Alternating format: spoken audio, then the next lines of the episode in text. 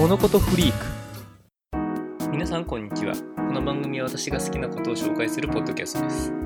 いやあのギャレゴジあのハリウッド版ゴジラの続編が2019年に決まったそうなんでおめでたい、まあ、シン・ゴジラがもう盛り上がってるんで結構ゴジラが息を吹き返した感じがしてすごい嬉しいっていうのもあるんです。けどあのそれよりあのキングコングとゴジラ戦う予定じゃないですか。多分熱海城ですけどあの時にこう考えてたんですけどこう超でかいサイズのキングコングがこうジャングルの奥地から歩いてくるってなんかめっちゃかっこいいですよね。すげえ映像で見たい。い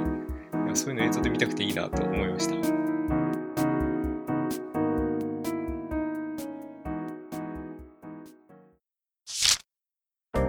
今回のテーマは鉄人28号皇帝の紋章。いや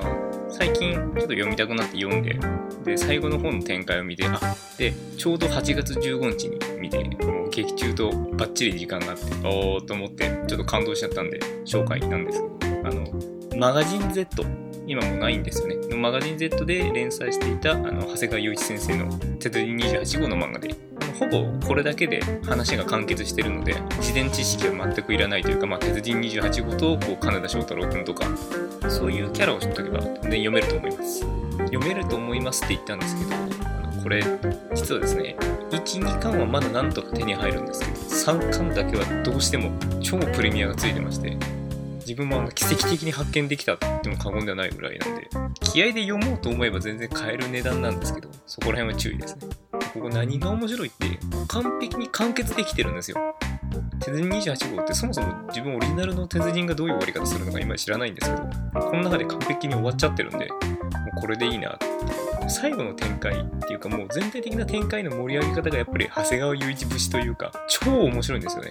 超面白いんですよね。超面白いんですよ。やっぱそういうの読むとグッとくるというかもううっかりこうダンクがバーンとかも買っちゃいましたけどいいですね長谷川先生。長谷川先生すごいと思います。